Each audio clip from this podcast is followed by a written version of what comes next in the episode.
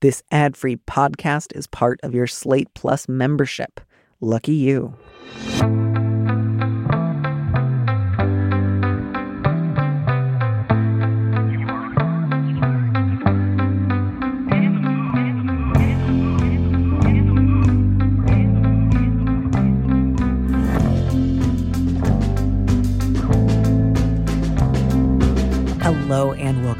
To the Big Mood, Little Mood podcast. I am your host, Danny M. Lavery, and with me in the studio this week is Celeste Ng, the number one New York Times best-selling author of Everything I Never Told You and Little Fires Everywhere. Her third novel, Our Missing Hearts, will be published in October 2022. Celeste, welcome to the show. Thank you so much for having me on. I'm so so excited to get to try to uh, answer some questions with you. Before we get started, a really quick note. Uh, I heard from an eagle eared listener last week that uh, apparently, if you download the podcast through like a third party platform, not from Slate directly, but elsewhere, some of the ads that it gets fed come from the Spotify ad network. And it was briefly uh, running ads for Regent University, uh, which is Pat Robertson's university. Uh, thank you very much for bringing it to my attention our ad team got in touch with them and they have assured us that won't happen again. But do let me know if uh, like third party platforms are like packaging the show with uh, just really any any ads for like virulently uh, you know homophobic right wing hyper nationalist Christianist organizations. Uh, I, I'd love to hear about that because I I think it's bad for them because they're unlikely to find any students uh, among my audience. Um, and it's not great for me because I don't like them and I hope Pat Robertson dies soon and in pain. And that's fine to say on the air because it's my show. Celeste, welcome to the show again. I am really thrilled to be here. Thank you so much for being here and for not being associated in any way with Pat Robertson or Regent University. Uh, may they all die in a fire this week. How are you? I am I am okay given the state of the world. I feel like being able to say I'm okay it feels like a win. How are you? I am doing great. Uh, I feel like I made pasta recently. That's always a joyful experience for me. Wait, you made the pasta itself or you made the sauce to go on the pasta? Because both are impressive. Yeah, no, I sorry, I'm not that impressive. Although I did recently bake cookies um, for the first time in a couple years. So I am pretty impressive. That is pretty impressive. What kind of sauce did you make though? Because carbohydrates are very important to me, mm, like genuinely. I made amatriciana, which I'm not Ooh. sure I pronounced right, but it's the delicious one. I mean, they're all delicious. Yum. Yeah. It's pasta. How can you go wrong? Kind of can't. You kind of can't. And I live in like a sort of moonstruck adjacent neighborhood. So I like periodically really like just, you know, reach back in my my family tree and pretend there's an Italian American in there somewhere. And I'm just like, yes, this is who I am now.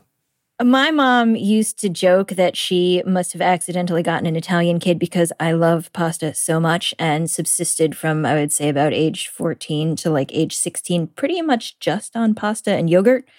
So I'm with you. Then you must, uh, at some point in the very near future, try some of my pasta. And you can't see me, I but I made two of the like abbondanza hand gestures as I was saying it. Your hands are the only parts that I can see. There's this like uh, like kind of tripod of wires and metal and microphones, and all I could see was these two hands coming out making the gesture. Great, yeah, it's, it's sort of that, and it's sort of a crab gesture. Um, I'm working on it. It's it's not ideal. but uh, I, I should guide us in the direction uh, of advice. So, if you don't mind, I'll read our first letter. Okay. The subject is paranoid mother. My best friend is caring for his elderly mom. They've lived in a small apartment for several years. His mom isn't really a people person. She tried getting a job once after her husband's death, but was fired for telling off her boss and hasn't worked since. She only leaves the house for groceries and is happy to be a homebody. Over the last year, she's begun to deteriorate in a scary way. At first, she claimed that the neighbors were banging on the walls. Then she said she could hear the upstairs neighbors gossiping about her through the floor claimed that they hacked their Wi Fi and put trackers on their phones, claimed they wanted to steal her TV, etc. Things escalated when she bought a handgun, which my friend immediately put into a lockbox. He awoke one night to find her trying to open the box from beneath his bed. My friend called Adult Protective Services, but they're unable to help until she becomes a danger to herself or others. He sent his mom to visit with her sister out of state, but when she returned, everything was worse. She stayed up all night whispering to the ceiling as if having a conversation. When he took her for a walk around the neighborhood, she claimed the neighbors were taking pictures of them and posting them on social media. she's increasingly agitated and alarmed. Neither of us can think of what to do. He doesn't have a big community to help him and can't afford to hire professionals. I live across the country and can't afford to fly out. His mom refuses to go back to her sisters, refuses counseling, and is convinced everything is real. What does one do in this situation?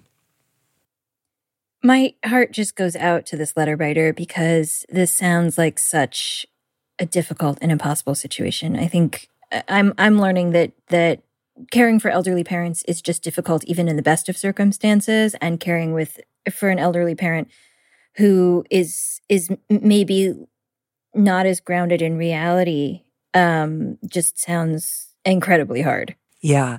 I think I agree that this is really there's lots of complications here. There's lots that's incredibly difficult and and I'm afraid a lot of our advice will will boil down to some some elements of this are outside of your control. But I do maybe then think it's useful to start with one very specific, tangible thing that is in your friend's control right now, which is get rid of that handgun. Um, yes. Full stop. Take it back to the gun store. Turn it in. Like look up whatever local like turn in your handguns uh, locations are. Take it wherever it needs to go.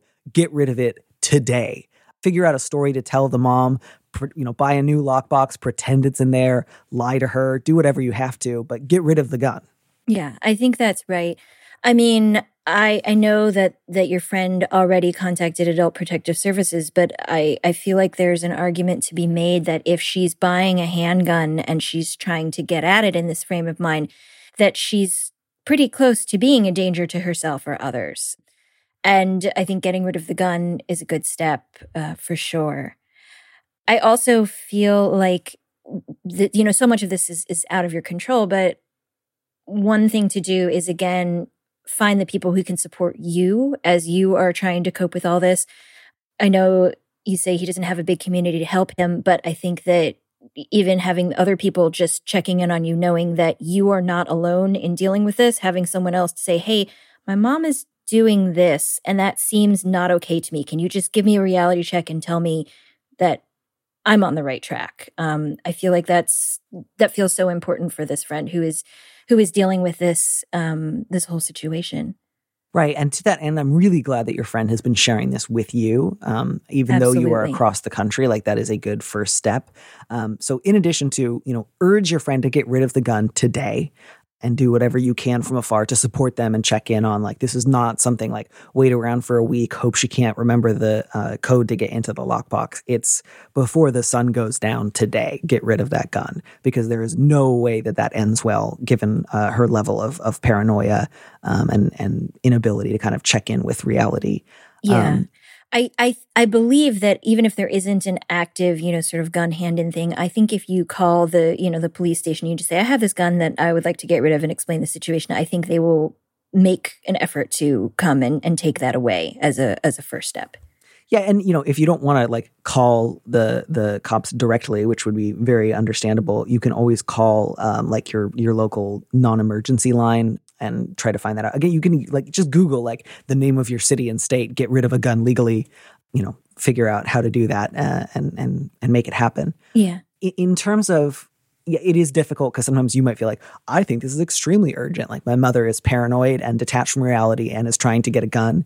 And adult services uh, might be saying until she has actually like tried to physically harm somebody, we we can't do anything. Um, I would encourage you to share with your friend Every state has an aging services division. It might not have the exact same name, um, but you can go to eldercaredirectory.org. That's eldercaredirectory.org. And they have a state resources section. Um, and again, um, there's like a statewide office in each state. This is part of the Older Americans Act. They have something called a long term care ombudsman. So there will be a, a, regional office that will at least be able to direct your friend towards free or low cost services that he can take advantage of, even if that's just something like setting you up with Meals on Wheels or like a weekly or bi weekly visit from a, a healthcare professional some more at home care and checking in um, that takes at least some of the burden off of his shoulders. And I realize that's not the same thing as somebody who's going to show up, diagnose her, fix her paranoia, get her back in touch with reality immediately. Like there's still going to be distressing, ongoing need to you know, just be as gentle and calm as possible when she says things like, I've been hearing the neighbors talking about us through the, the ceiling. So, I, I, in some ways, that might feel really, really painful because it's not everything, but it will, I think, really help. Even if it's just once or twice a week, there's like a new visitor to the house whose goal is specifically to help your friend care for his mom. And there are low cost and free services available. She might be eligible for like free meals, for nutrition counseling. She might be eligible for SNAP. Um, and again, it, it, might be like, well, you know, food's not the number one priority, but just again, I'm trying to think of anything that re- like lifts some of the day to day maintenance work from your friend's shoulders. So he has a little more time and a little more money to focus on other things will be useful. Absolutely. I think the the more that can be taken off your friend's plate, again, even if just in the day-to-day thing of like, I don't need to cook dinner today because there is food here. I, I totally agree that's helpful.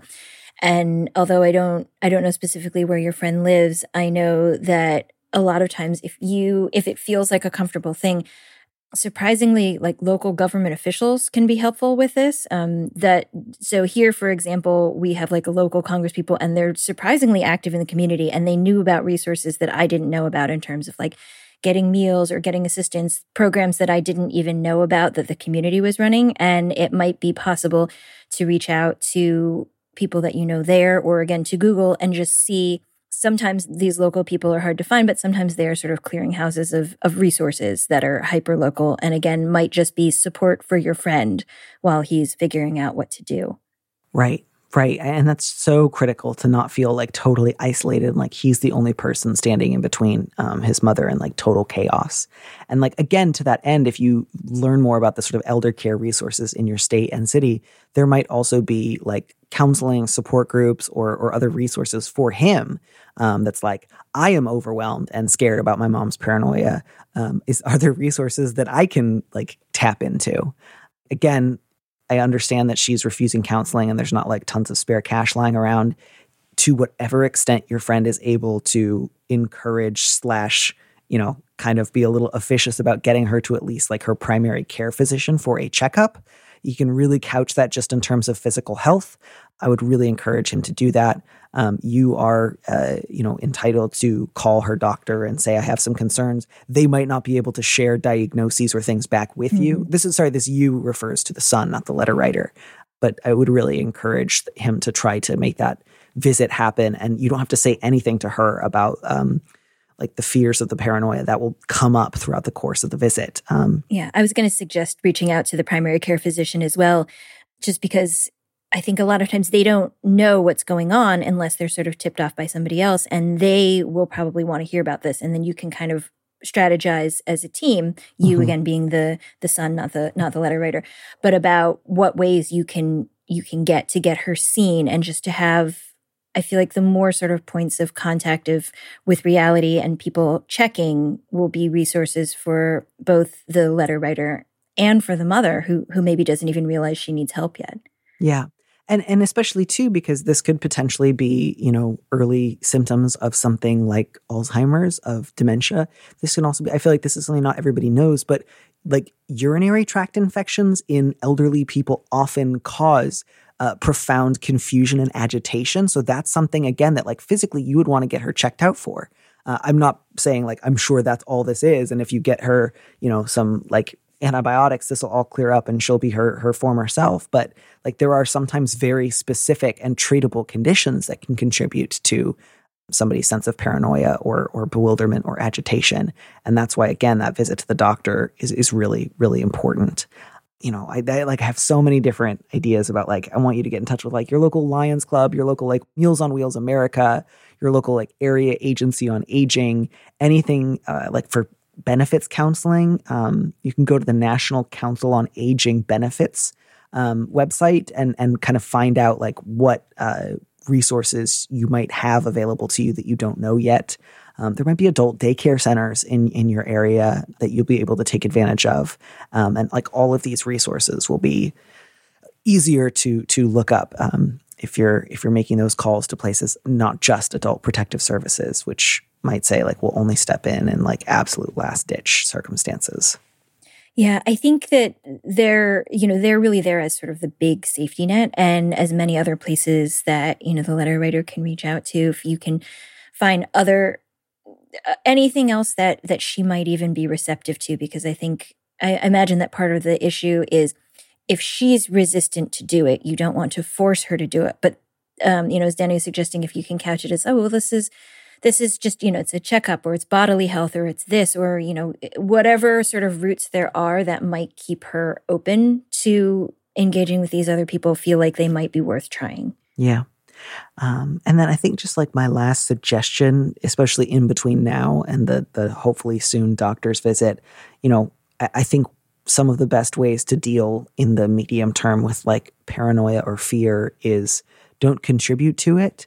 So like he's not going to be able to argue his mom out of these paranoid thoughts. It's not going to be like if he yeah, says it's not rational. Mom, there's no one there enough time, she's going to say, "Oh, you're right. Thank you." So I would just encourage him, you know, again if he asks for your advice on that front to not argue with her, to say something generally reassuring. Like you you don't also have to like stoke the fire and say like, "Yes, I saw them." Um, but just to say that must have been really scary. Like how are you? Um, is there something that you would like to do now that would feel reassuring? Um, and just not get drawn into a fight uh, about like that's not what's happening because that's not going to be useful and will only increase her agitation. Um, yeah, I think that's such a good point. I I mean, I I think about you know times that in in some ways you know when someone is dealing with these kind of fears you you feel a lot like you did when you were a young child and when i think about when my child was younger i you know you you can't argue with them that there's not a monster under the bed you can look under mm-hmm. the bed but that's it's not a rational thing and so part of it is just finding okay what will make you feel a little bit safe just in this moment and starting from that and saying okay well you know what if i sit here and we we, we talked about this yesterday and, and it, it worked out it was okay mm-hmm. and you know starting from that and i think anything that can make her feel slightly comforted, whether it's, you know, her favorite drink or watching TV, you know, it's it's such a small thing, but I think moment by moment kind of moving away from that agitation just while you're figuring out what to do next, hopefully will take some of the pressure off for for both you and for her. Yeah. So, you know, just like even down to some of the specifics, like how do you live lovingly and reassuringly with someone who's in a, a, paranoid episode? That might look like if she stays up all night whispering to the ceiling, you might want to ask her, how did that conversation go the next day? Um, you might want to ask if it would help her to sleep to have earplugs. If she says no, maybe you would want earplugs yourself. If you're going on a walk and she says, I think the neighbors are taking pictures of us, you know, you can ask, would you like to go back inside? Or, you know, I feel okay about that. If you and I just focus on each other, how does that feel to you? Um, and that can feel maybe painful because it's like, you're my mom. I wish you weren't experiencing these paranoid fantasies. But I think the best way to offer her like real meaningful care is to just be present with her and her paranoia. That doesn't mean you have to believe in it, but to treat it like a guest that's coming along with her, at least for right now, I think is probably the best way forward, at least for now. Uh, and letter writer, I will include. I, I, listed like a bunch of different websites and resources, and I will um, include them in the notes for the show, so that you don't have to just like pause and listen and write them all down in real time. But um, I think that's the last thought I have on that front. It reminds me though of like how much it always drives me nuts, like in the movies or on TV when it depicts somebody talking to like usually a relative who's like developing dementia or Alzheimer's, and they'll get argumentative, like no, that didn't happen. Don't you remember? Or like, I'm such and such a person. And that always really like drives me nuts because it's just like, you know, that's not going to work. Don't talk to someone that way. Like, that's just going to increase their agitation. Yeah. Cause it's, I think our, our impulse is always to be logical and rational. And you can't argue with feelings. And the feeling that, you know, the letter writer's mother has of being afraid is real. And so, in some ways, just acknowledging the fear as a real thing, you know, yeah. not getting into whether there's a reason for it, but just as acknowledging it and sitting with it and then trying to work on that feeling, you know, to, to accept it and, and be loving and, and kind of gentle around it. Maybe, you know, the, the best thing that you can do right now while you're finding other support systems for, for her and for yourself.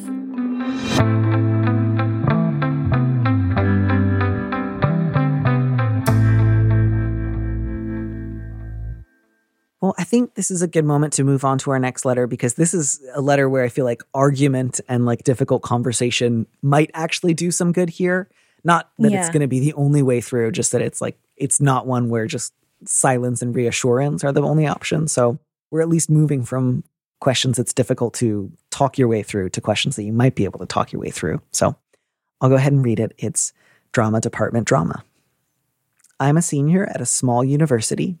I recently returned after a semester abroad, and while I was gone, my friend group all seems to have befriended my stalker. In my sophomore year, I broke off a toxic relationship with Isaiah, and he didn't take it well. He left me frightening notes, showed up unannounced late at night, and tried to get my friends to contact me for him. I ended up getting a school issued no contact order and tried to file a Title IX report. Once campus security issued the no contact order, things died down. Isaiah and I are the same major, so we see each other often, but we don't interact. Recently, a close friend of mine, Joseph, invited me and my current partner to a party at his on campus apartment. I asked Joseph who he was living with this semester, and he said two friends, as well as Isaiah. I was floored that one of my best friends would be rooming with my former stalker. Joseph said, I'm not sure if you two are still awkward or whatever. It seemed very casual, and I was offended that Joseph would treat it so nonchalantly and invite me and my current partner into a situation where I might be unsafe. Am I overreacting? Do people expect me to be, quote, over it by now? Should I be? I mean, my first thought, sort of related to what we were saying before, is you you can't argue with feelings. And so if being around this person makes you feel uncomfortable, then no, you're not overreacting. There's no there's no should about it. I think you if you feel unsafe, then it seems completely fair to me to not be in situations that make you feel unsafe. And to to talk to your friends and tell them as clearly as you can how you feel. And hopefully they will listen and understand that. But this is this is a place i agree danny where hopefully having those difficult conversations might lead to some kind of productive outcome.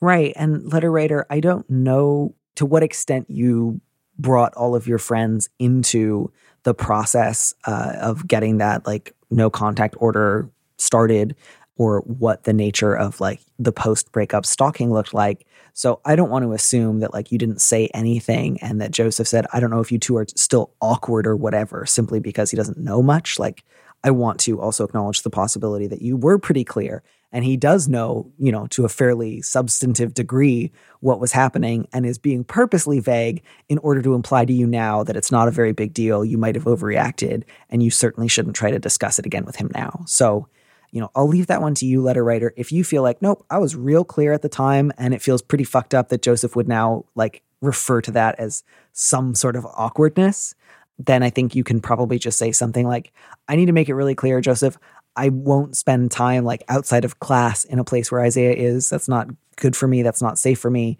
Don't ask me to do that again.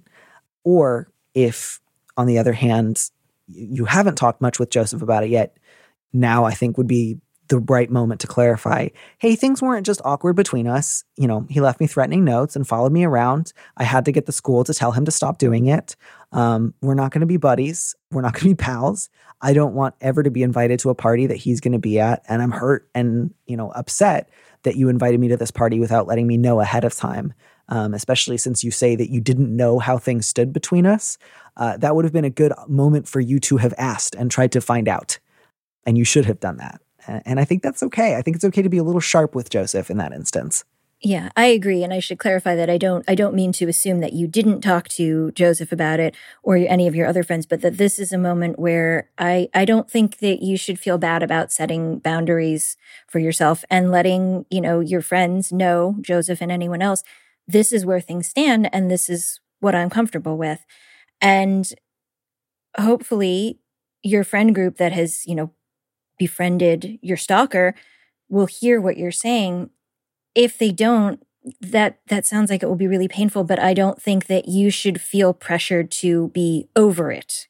You know, if you dealt with the situation, you went through it, it's not up to other people to decide when your feelings have run their course, right? Um, and and it you should. I, I hope that you, letter writer, will let yourself off the hook for feeling any kind of guilt about any discomfort that you're still having about this. Yeah. And letter writer, I don't know if it was just this was the sort of most illustrative anecdote. Um, mm-hmm. or or if you've had other encounters with friends who are like, I also now hang out with Isaiah all the time. So if it's if it's that this has been coming up a lot, you know, I'm really sorry. And if it's just that this happened and you're kind of worried that it's something that everyone else is doing, I think now might be kind of a good time to check in with some of your other friends and just say, like, I need to know that you're not going to like invite me out to the movies and then I show up and my former stalker is there. Can you do that? And I hope very much that you would get, you know, an across the board supportive response. But the worst case scenario, if people are like wishy washy on that front or say, uh, you know, you should really get over it, at least you know in advance and not because you go to a party and you see him there and you weren't expecting to. So I think even if it's like a worst case scenario, better to know in one on one conversations before you're forced into the same room as him. Absolutely.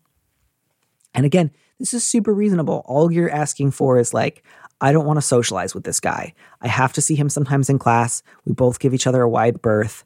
Uh, I'm not trying to like, you know, make sure he has no friends or uh, like, like I'm not trying to do anything to him. All I'm asking is that like outside of class, I don't have to see him. Um, you're not even asking like your friends to denounce him. You're just saying like, don't invite me to things that you've also invited him to, especially without alerting me first. That's a very reasonable request. So if anybody pushes back with like, wow, you're like really hanging on to the past. He's never stalked me, so he's awesome. Um, you know, you don't have to like buy into that. Absolutely. I mean, what you're doing, I think, is you're setting your boundaries for yourself and you're asking your friends to respect those. You're not telling them that they can't, you know, speak to him or see him. You're just saying, I need to not do that. And it's not a I, I don't want to, it's an I need to not do that for my own comfort and my own safety. And, uh, you know, hopefully your your friends will absolutely understand that. Um, and so I I wish you all the best with that. It's it's a hard situation to be in, and I really feel for you. Yeah, and I also, you know, I don't want to like plant suspicions in the letter writer's mind. I hope uh, that Isaiah like got a real wake up call when he got a no contact order and has like seriously changed his life and deeply regrets having like threatened and stalked you uh, and will never treat anyone else like that again. But I, I also want to just float uh, the possibility that this was intentional and that he took advantage of your departure from campus to befriend your social circle on purpose. Um, and given especially that you say in the past he tried to get your friends to contact you for him, um, this this could potentially be. I mean, again, it's at least he hasn't yet been trying to like send you messages, but he may very well have done this um, on purpose um, to further like isolate and frighten you. And so I I don't even want to like land on you should just say, This is just for me. It's fine with me if you're all pals with him. I actually also think it would really, especially given that they weren't close with him before he stalked you, uh, I think it would be really fine to say, If I'm going to be really close with someone, it's actually important to me that they are not also close with my stalker. Like, and again, that doesn't mean I hope he never has friends. That doesn't mean I will denounce you from the top of the, you know, tallest building on campus if you ever have a warm thought towards him. It just means like I I, I want his social circle and mine to be very different. And so I can't like be close with somebody who's also close with him. That is also super reasonable, not punitive, not an overreaction. So um, I, I want you to feel empowered to say that if it comes up. That might not be the situation here, but it might be. Yeah. I mean, essentially, that's asking them to take your experiences seriously and not to brush off and you know, belittle what you went through and the validity of your feelings. And that seems really reasonable to me too. Right. And just this is definitely, again, a, a situation that calls for naming the truth. Things weren't awkward without trying to say that there's no chance that Isaiah could ever live a better kind of life where he treats people with respect and, and safety.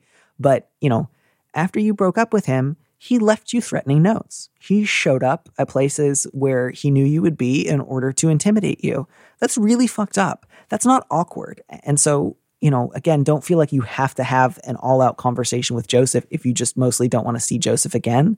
But it, yeah, I think to really say, unless Joseph was just like studying abroad that semester himself and then also never talked to anyone about the situation, um, I, I think it's a little cowardly of him to say awkward or whatever like call it what it is like name the yeah. things that happened and that bothered you um, and don't feel beholden to joseph's purposeful vagueness in order to downplay it i, I find that cowardly of joseph um, i'm not impressed with joseph's behavior i would frankly uh, it would have been better if he had just said, "I am now living with Isaiah. I like Isaiah. What what are you going to do about that?" Like that would have at least been bold, I guess. I don't know. I don't know. I'm trying to like rate bad behavior, but this just feels like sniveling and cowardly in a way that that I think is really gross.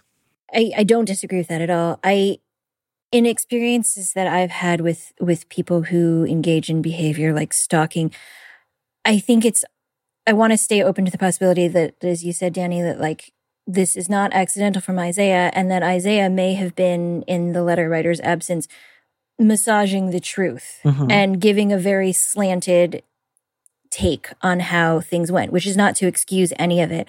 But I think, you know, letter writer, it will sort of be up to you and your feelings about if, you know, how far into this you want to go with Joseph and your other friends. If, if you think there's a possibility that you, again, being like, hey, I want to be crystal clear about what happened. I don't know what Isaiah has been saying to you, but this is where I am and that's where things are.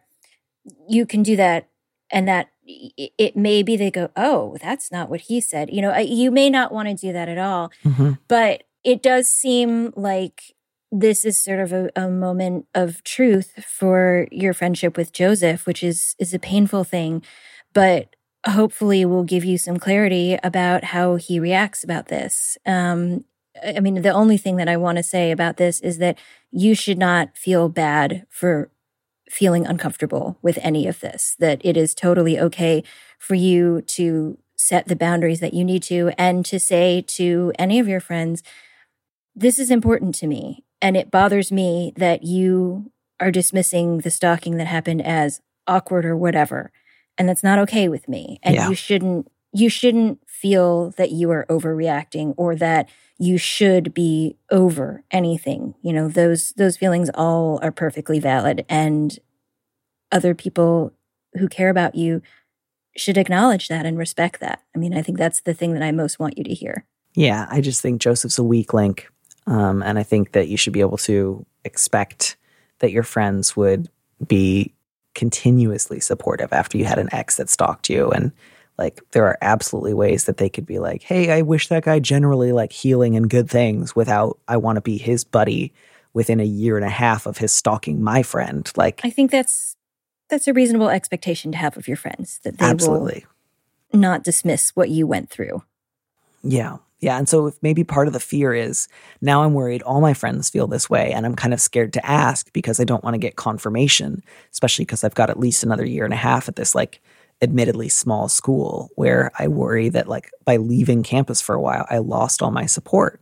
Um, and that's a really understandable fear. I hope that it's not the case. But um, even if it is in a worst case scenario, your expectations and your hopes for distance from Isaiah and safety are still reasonable and good. And I'm glad at least that your your current partner, it sounds like, is is not a weak link, is not encouraging you to get over it, is not secretly hanging out with Isaiah too. So you at least have one person in your kind of immediate circle right now that you can rely on. But um, I'm just really sorry. That must be so disorienting and upsetting. And I think that uh, Joseph has just kind of let you know that he's not going to be able to be a good friend to you. Um, and I'm sorry.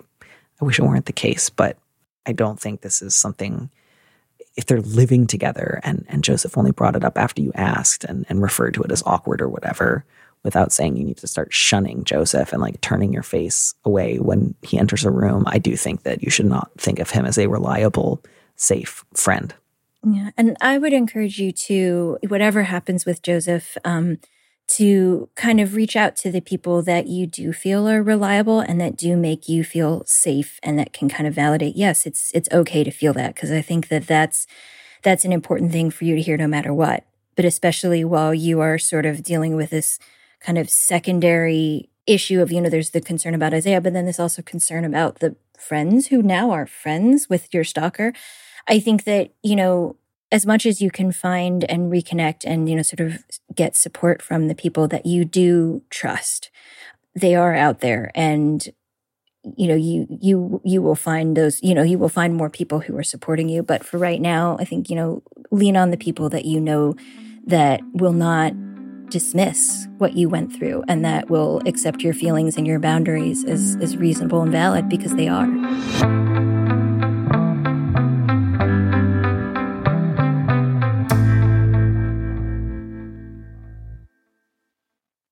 before I ask you about your next project, um, I want to uh, inform the people of something that has been a real bee in my bonnet for the last 24 hours. Uh, Celeste, are you familiar with the website First Dibs? I'm not. I spend so much time on it. It is like a high end secondhand, uh, but like fancy secondhand, like um, decor, furniture, art exchange. So like you can get new things there, you can get antique things there, you can like sometimes get in on estate sales there. And I often will go and look at like fifty thousand dollar cuckoo clocks, you know, from the 17th century. And I'm like, I could buy that someday, maybe.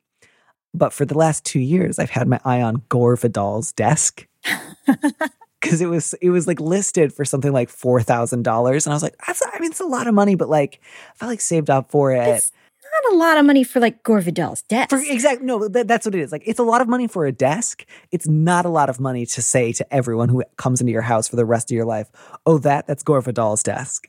But I recently realized that someone had finally bought it, and I was glad because, like, you know, I'm sure you really, really wanted it, and you're going to take good care of it if you if you buy it. But I then uh, like went through and talked about in my latest newsletter like all the remaining items from his estate sale and I got one person to buy one of the last things because the only things left were like there was a pewter dish that was like two hundred dollars, and then there were these uh, incredibly tall pillars for ten thousand dollars, and somebody somebody bought the dish. So I'm really excited about it. But I'm just letting it be known to you and everyone else out there. Uh, there is another famous person's desk available on First Dibs still, and it's Sir Michael Caine's executive desk, and it's fifty percent off for a mere $2,338.80. They get very exact on this website. That's a very specific amount of money.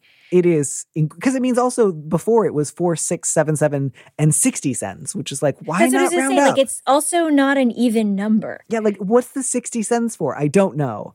Although also I should point out that uh, the shipping on this one is twenty nine hundred dollars. So you know that just ate up the fifty percent off fee. And I should also mention it's a very ugly desk.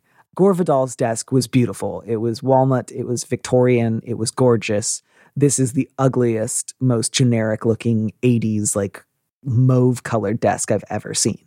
Is it is it like one of those like like metal office desks? Is it like a like a fiberboard situation? Like what does it look like? I'm gonna send you a link. God, I want to see this now. So Yeah, it's it's important.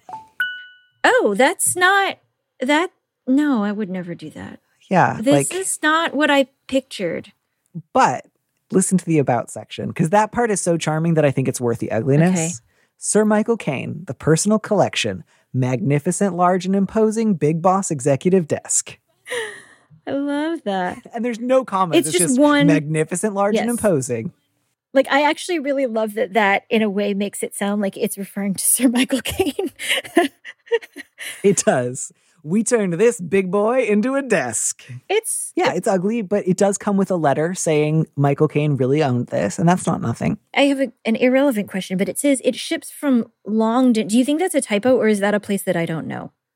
Because it says it ships Like it's from, from Longden. it does seem like someone just misspelled London, um, especially because I had thought his estate was being like handled out of L.A. Mhm. So I I'm I've never heard of Longdon, Longdon? England, but I wouldn't I wouldn't put it past them to have a Longdon. I suppose it's possible. I imagine if you lived in Longden, you would just frequently be correcting people. Well, perhaps uh, to to shepherd me back in the like relevant categories, my internet has like stopped. It, it won't tell me what Longdon, England is, and so I think maybe this is a great opportunity. it's trying to tell say, you something. Yeah, yeah. And why don't you tell me something about your next book? Um, okay, that's quite a segue. Um, so I know. I'm, if it helps, Longdon is a real village. It's It in is. Staffordshire. so maybe it is really from Longden. It's from the West Midlands. Could be. Okay, so my next book is a novel. It's called Our Missing Hearts, and it is it takes place in what I've heard people call as a dystopian near future America. Um, but as we get closer to publication, I, I really sort of wonder how how future it is because many of the things that I sort of imagined are are happening now. And I wonder how dystopian it is because again, I feel like reality is is curving closer to to the sort of world that I imagine. But it focuses on a 12-year-old boy named Bird and in Bird's world, um, he's living in a time of of huge anti-Asian fear and sentiment. Uh, in particular, the government can take away the children of anybody who they deem to be acting un American, which in this case is often uh, people of East Asian descent. Um, they're rising out of, of fears of China and anyone else who speaks on their behalf. And Bird is mixed race. His mother is a Chinese American poet, and his father is a, a white American man. And when the novel opens, Bird's mother has has left the family some years before, and he doesn't really know much about her. But he gets a, a letter from her, and it kind of sends him off on a quest to try and find her and to not only understand why she left the family, but also about how he can kind of keep going in this world that's that's so unfriendly to him. Oh, thank you so much for walking us through it. And it's coming out in a month. Are you? do you have anything exciting planned for it? Um, I'm gonna I'm gonna go on book tour, uh, COVID willing. Um, we've arranged to have a, a masked book tour so that hopefully, um, you know, people can come and, and be reasonably safe, um, but still still gather because I feel like that's that's one of the things that I've I've loved about um, getting to put books out is to actually get to talk to readers and to start conversations among people who, who love books and want to talk about books. So I'm going to be doing a launch event here in Boston where I live, and then uh, I'll be doing some events in New York, and then moving around the country um, doing some virtual events in the United Kingdom, and then I'll be going to Germany in November. So hopefully, um, I'll get to go out and and talk to some readers and uh, get to have some conversations. That's so cool. And you know, far be it from me to tell you how to celebrate, but I really feel like owning Michael Caine's desk might be an amazing way to commemorate your third novel. It's true. I this is just opening up a question that I hadn't thought about very much, which is if you were going to have the desk of just one person, whose desk would you want it to be? And I don't know. It's, it's like a version of that question like, you know, if you could only have one book with you on a desert island, or if you could only read one author for the rest of your life, who would it be? And this is when I get seized by indecision and cannot narrow down to a list of shorter than about 50 people. I mean, you want it to be somebody who has like a beautiful desk, I think is at least for me, that would be the first consideration. Like, this is just like a beautiful vintage desk that also has a name attached to it that will be fun to tell people about. Like, yeah. I wouldn't want to get like, I don't know, Danielle but Steel's desk, because that I think just has her name all over it. And it would be like, well, who are you? Why are you, why are you at this desk that's covered in Danielle Steel? It's tricky because I feel like you want the desk to be beautiful, but you also, I mean, there is going to be some kind of like feeling, like a vibe around the desk, right? And so you want it to be somebody who who's going to bring good things to all of the work you're going to do sitting at that desk right um and so you got to have both of those things and i feel like it's I, I, will admit that like i am currently working at like a desk from ikea that i have owned for like 15 years because uh, when i bought it i that was the desk that i could afford and i have not found one that i like better mm. just because i'm apparently very picky about my desks um I need it to be very functional and it also needs to fit up the stairs of my very narrow Boston apartment. And when it comes down to it, I'm like, well, none of these desks are better than the little IKEA one that I've got, so I'm just going to hold on to it. I feel like this is this is probably more of a window into my writing psyche than than you might have expected. This. I think, by the way, my vote would be for Marjorie Hillis. I don't even know if she like had a desk of note or she might have just had a bunch of you know various pieces of furniture that she wrote on. But um, i feel like both because i love her style and like the 30s are a huge decade for me um, at least when it comes to like writing style and tone but also because she was well, i was to say they, they've got nice desks got nice desks. And she was just like uh, also such a great um, sort of like making the most of your environment type person. I bet she would have a really beautiful desk. Yeah. Do you feel like there would be pressure in having the desk of somebody sort of that you really admired because I feel like you'd want to live up to that. And I feel like every time I sat down at the desk, I might be sort of paralyzed. So maybe like I'm maybe I'm better off with like the IKEA desk or like the my dad used to be a big fan of the desk that was like two filing cabinets with like a door on top. Yeah. And, I think that's part of why, no disrespect to Marjorie Hillis, but that's part of why I was uh, going with her because she feels like aspirational but achievable. Like I, I would not feel the same way about like, oh, here's like Anthony Trollope's desk. Here's Proust's desk. Yeah. Enjoy. Proust desk. Yeah, you know, like you, you'd feel a lot of pressure there. I feel like yeah, there's something in that sweet spot of being like, okay, I can. This is this is going to give me good vibes, but not feel so intimidating that I cannot write a single word. Exactly. Exactly. Celeste, thank you so much for joining us on the show today. Thank you so much for having me on. Be honest. What would you say is the likelihood that you're going to put in a bid on the Michael Caine desk? You can say zero for zero. Like, It might be zero just because it's not. I don't like how it looks. I know. but someone out there is going to find it and is just going to fall for it and is going to buy it and have it shipped to them from Longdon and love it and be really happy. And I'm really happy for them and the desk. Yeah, I, the Gore Vidal desk was really beautiful and I should have told you about that, but it's too late. It's too late. But somebody out there has it and loves it and I hope is doing wonderful work Yeah. So, uh, right now. I want to hear from you if either you've been getting weird Regent University ads, uh, or if you were the person who bought the Gore Vidal desk, or if you're going to buy the Michael Caine desk. So, if any of those things describe you, please be sure to get in touch with the show. Celeste, thank you again so much. Have a fabulous rest of your day. Thank you so much, Danny. You too.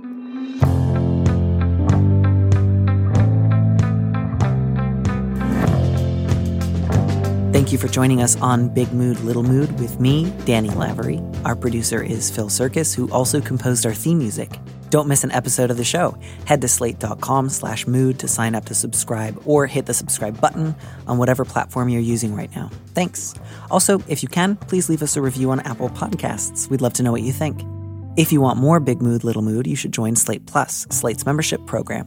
Members get an extra episode of Big Mood, Little Mood every Friday, and you'll get to hear more advice and conversations with a guest. And as a Slate Plus member, you'll also be supporting the show.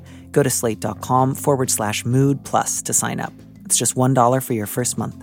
If you'd like me to read your letter on the show, maybe you need a little advice, maybe some big advice, head to slate.com slash mood to find our Big Mood, Little Mood listener question form, or find a link in the description on the platform you're using right now. Thanks for listening.